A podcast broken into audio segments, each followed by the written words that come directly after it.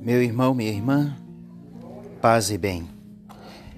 Criamos esse meio de comunicação, esse aplicativo podcast, para ajudar na reflexão diária e para maior compreensão da palavra de Deus.